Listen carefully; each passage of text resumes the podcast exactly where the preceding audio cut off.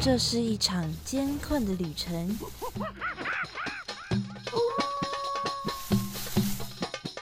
也是一场精彩绝伦的冒险。欢迎进入美好的动物世界，打开你的耳朵，用心感受。嘘，注意听，动物就在你身边。Animals 冒险王。你们准备好了吗？生活中处处是动物，只要你细细去发现，人人都是冒险王。欢迎收听世新广播电台 AM 七二九，每个星期三早上十一点十分的 Animals 冒险王，我是主持人 Head Cat 猫猫。又到了我们每周撩动物的时间啦！身为一个很会撞节日的礼拜三来说，我们呢今天又撞到了一个节日，就是让人又爱又恨的四月一号愚人节。关于愚人节的由来哦，各地的说法都不太相同。不过呢，它是来自于欧洲的节日，在这一天呢，我们都可以对周围的朋友们呢开一些玩笑，或是捉弄一下人家啦。常常啊，我们都可以听到很多很好玩的例子哦。被捉弄的人呢，通常都会觉得。哎呀，又好玩又无奈，但是又很不甘心，这是一种很复杂的情绪哦。不过，如果是成功的整到人的那一位呢，心情想必是很美丽的，会觉得啊，好爽快啊。不过，虽然说可以整人哦，但是也真的要拿捏好分寸哦，不然一不小心啊，伤害了。我们的彼此之间的友谊就不太好了。其实不只是我们人类啦，大自然中呢也常常可以发现到我生物们愚人的一个现象哦。像上次啊我们介绍到的蝴蝶，他们就很会用拟态来混淆视听。像这类啊混淆啊欺骗敌人来保命，或者是壮大自己的身世，让自己的体型呢乍看之下非常大的一个方法哦，在大自然中呢是很常见的。而在愚人节的这一天呢，我给大家选了一个特别的动物，它是我想到愚人节的时候，我马上就会想到的一种鸟类，是我觉得对于我们来说呢是比较平常、比较熟悉的，而且呢也很会使用伪装这个技能哦。不过这个伪装的技能啊，并不是伪装它自己本身，而是用在它的蛋上面。它们就是杜鹃鸟。相信大家年轻的时候，在上国文课的时候，对这位鸟类非常的有印象，因为关于它的诗文啊，相当的多。而且啊，它会把蛋下到别的鸟巢里面，让别只鸟来照顾的这件事情呢，也是他们哦让大家印象很深刻的地方。那他们到底厉害在哪里呢？今天就让 Animals 冒险王来带大家一探究竟，分享分享杜鹃鸟的事情吧。那马上就来进入我们的第一个单元。动物大百科。哇，那里有好多动物哦！真的哎，可是我一个都不认识哎。哎，有一只动物朝我们走过来了，该怎么办呢？别担心，看我的法宝！快点告诉我们吧，动物大百科。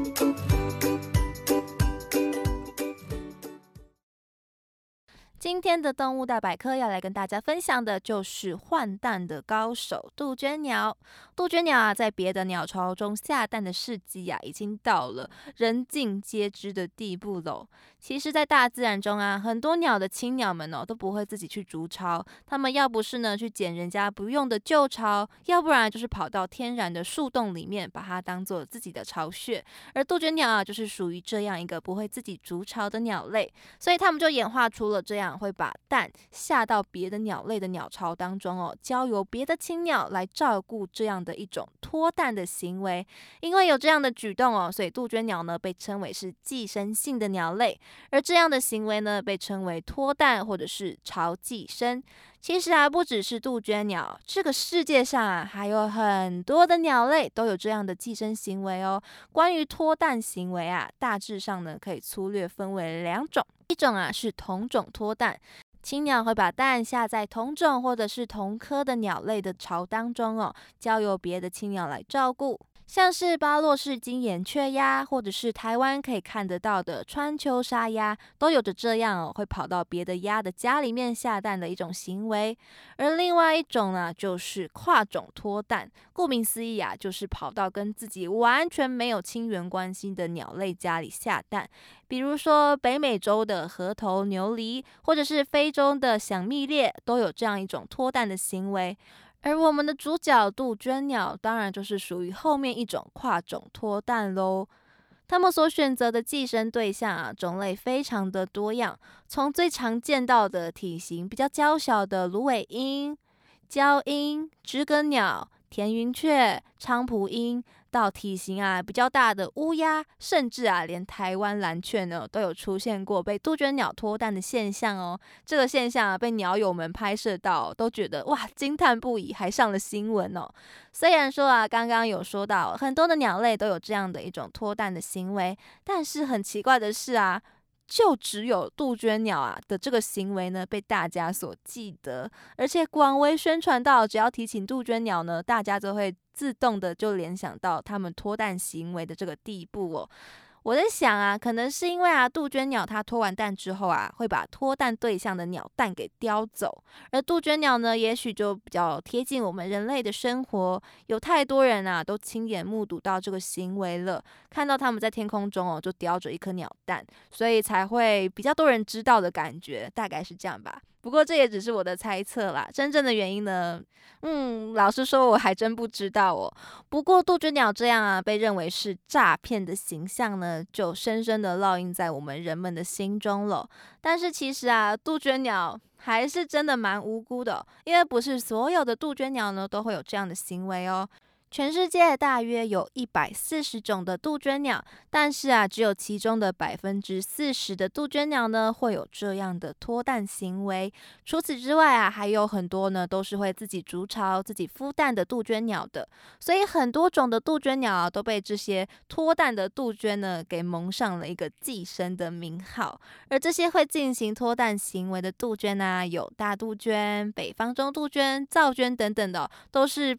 平常比较可能在我们周遭附近出现的杜鹃鸟类，不同地区的杜鹃鸟啊，它们脱蛋的对象也都会不同。它们呢都会等青鸟不在的时候呢，再偷偷的把蛋下到它们的巢中，再把一颗原本的蛋给叼走，或者是丢出巢外，甚至啊还会把蛋直接吃掉的，这些都有哦。然后它产下的杜鹃蛋呢，就会取代掉原本的蛋，混在里面呢，来一个偷天换日，巢中的蛋的数量啊就会维持一样。那么青鸟回来之后呢，就不会发现到，哎，蛋怎么少少了一颗？那杜鹃鸟啊，通常呢只会偷产下一颗蛋，不然被发现的几率就会太大。而且它们产下的蛋呢，还会进行伪装哦。无论是大小、形状或是颜色啊，连蛋上面的斑点呢，杜鹃鸟都能够精准的模仿。这大多啊都是物竞天择的一个结果。因为有些被寄生的青鸟啊，它们也很聪明嘛，会学习如何分辨出这些不属于它们的蛋跟它们原本的蛋的差别。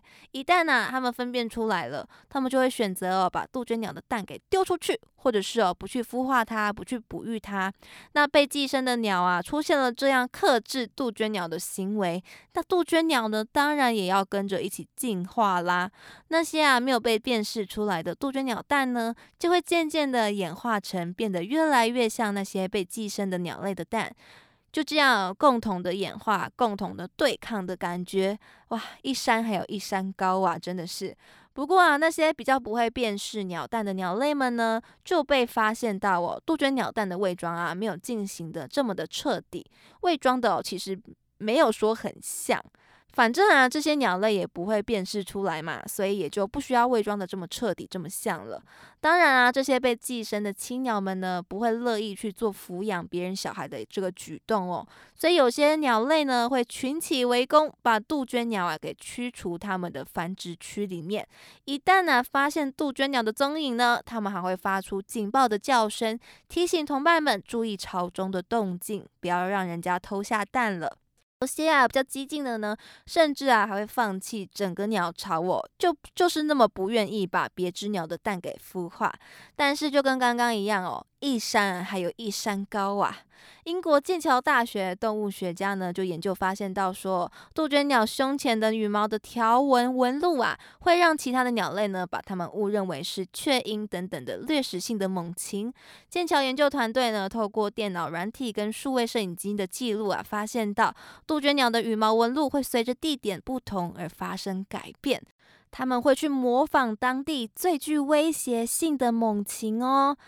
从此之后啊，不只是蛋会进行伪装，连杜鹃鸟本身呢，也开始呢在进行一些伪装了。比如说，在有猎鹰出没的地区啦，杜鹃鸟就会模仿成猎鹰，或者是模仿成北雀鹰等等的。哦它们甚至啊，还会模仿这些猛禽的叫声，借此啊，让其他的鸟类吓到，赶快。抛离开他们的鸟巢，杜鹃鸟这个时候呢，就可以安然的把鸟巢里面的蛋调包成自己的。而这样模仿危险物种的表现呢，称为是背视拟态。其实就像是我们上次蝴蝶哦有说过，蝴蝶还会模仿成一些有毒的蝴蝶的模样。那像这样的拟态方式呢，就叫做背式拟态。很多的物种呢，都可以看到这样的一个背式拟态的现象哦。那杜鹃鸟在经过这一番过程之后呢，杜鹃鸟的蛋呢就被顺利的孵化出来了。虽然蛋长得很像哦，但是孵化出来之后，哇，这个雏鸟应该就可以轻松的辨识出来是不一样的吧？但是我跟大家说。杜鹃鸟真的是个高手，有一些种类的杜鹃鸟的雏鸟啊，孵化出来之后也会伪装成其他鸟类雏鸟的样子哦。像有一种啊，叫做 Horsfield 的青铜杜鹃呐，它的雏鸟就长得跟壮丽细尾鹩莺的雏鸟几乎。一模模一样样，让他们认不出来哦，以防宿主呢会拒绝哺育他们的小孩。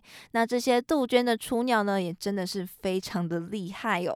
他们通常啊会比其他的雏鸟还要早一些孵化出来。他们为了要让自己好好的长大，取得所有食物的掌控权呢，他们就会展现他们的排他性。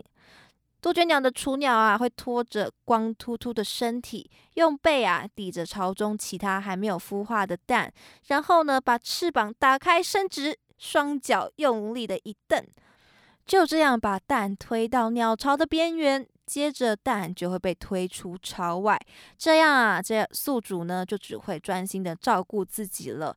那如果体型比自己小的鸟蛋啊，杜鹃鸟的雏鸟呢就会有排他性。那如果体型的可能跟自己一样大，或者是比自己大的话，它可能就不会这么做，因为通常大型鸟类的捕食能力啊会比较强，捕到的猎物可能比较大也比较多，所以它并不会出现这样不够吃的现象。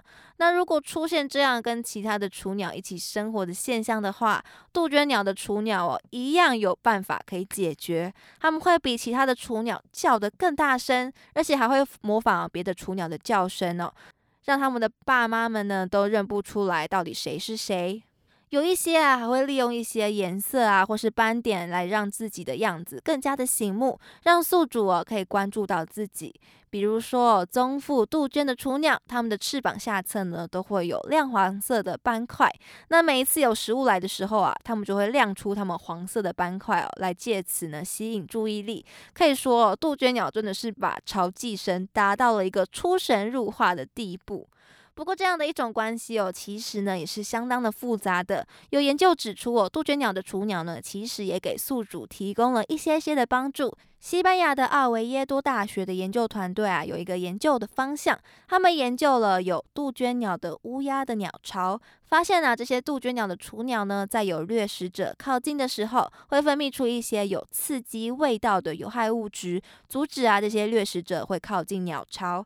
不过啊，当然这个好处呢，只有在掠食者出现的时候才可以体会得到。不然平时哦，杜鹃鸟感觉呢还是在寄生这个名词上面哦。但是啊，也期待这样的思路会让杜鹃鸟的寄生关系有其他的诠释方式。那么我们就看看未来杜鹃鸟会不会被证明喽。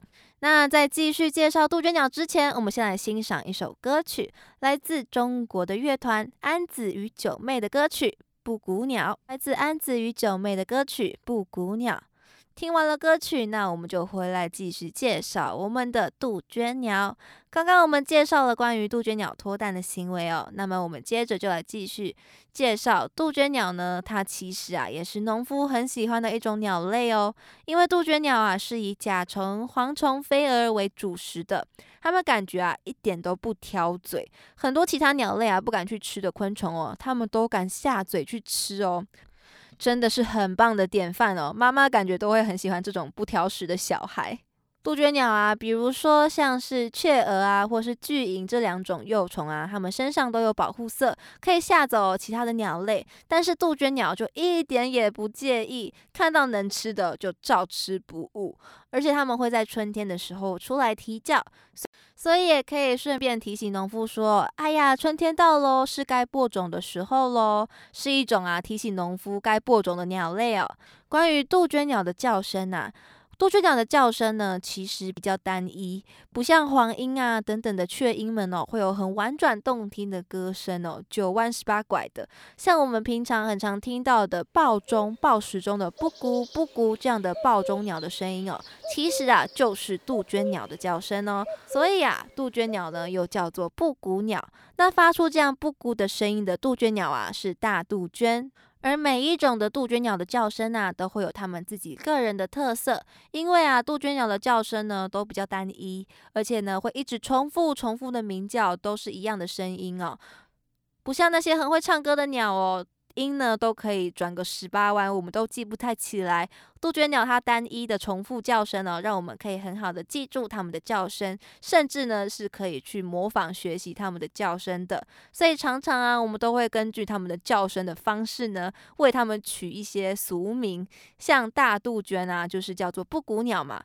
而中杜鹃的叫声啊，听起来很像是在吹竹筒一样哦，所以呢，北方中杜鹃啊，在台湾也被叫做铜鸟，或者呢叫做中歌姑。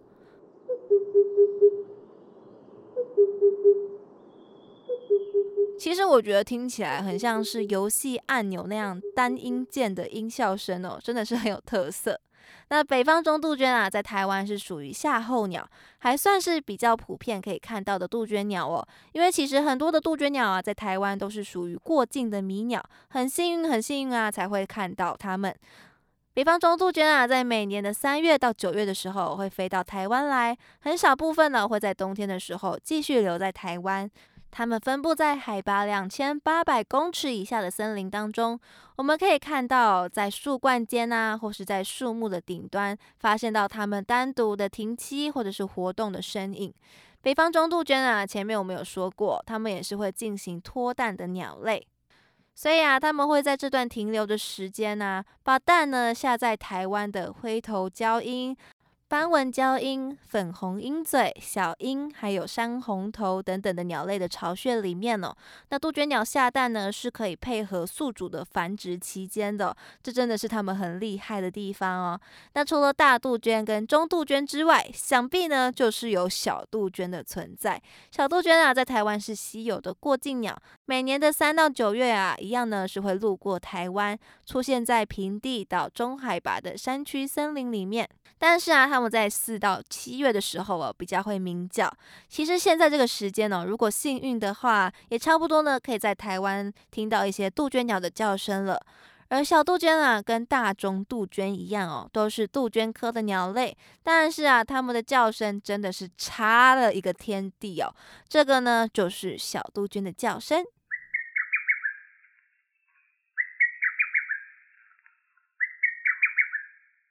哎呀，听起来其实跟很多的鸟叫声都很像哦，但是啊，跟前面的两位杜鹃比起来，就真的相差很多了。除了这三种大中小杜鹃之外呢？我觉得啊，还有一种杜鹃鸟的叫声呢，也是很有特色的，它就是噪鹃。噪鹃呢，在台湾是属于迷鸟的，会出现在海岸的附近哦，或者是在金门离岛的地区。其实噪鹃啊，长得还蛮漂亮的哦。雄鸟啊，全身的羽毛呢是黑色转蓝黑色的，背上啊会泛着蓝色、绿色的金属光泽，嘴巴啊是黄色的。但是啊，它们的眼睛呢是很漂亮的暗红色的哦。比起灰扑扑的大中小杜鹃来说，皂鹃真的是算蛮华丽的喽。造鹃啊，它们喜欢脱蛋在喜鹊、蓝雀、八哥等等的鸦科哦，跟八哥科的鸟类的巢中。所以啊，前面我们刚刚有提到过，在台湾蓝雀里面脱蛋的杜鹃鸟啊，正是这只造鹃哦，还一次下了三颗蛋哦，非常的大胆。那造鹃啊，在台湾又被叫做。鬼郭公，因为它全身呢黑漆漆的，但是啊有一双红色的眼睛，就像鬼一样哦。但是啊，在中国呢，造鹃又叫做歌好雀，或者叫做歌好，因为啊听起来就跟这个的发音很像哦。它们的叫声真的我觉得还蛮可爱的，会从啊比较小声而且比较低音的叫声开始叫起，然后就会越叫越大声，越叫 key 越高。声音就会越嘹亮，叫的越嗨哦，真的是很可爱的叫声呢。那么我们就来欣赏一下灶间的叫声吧。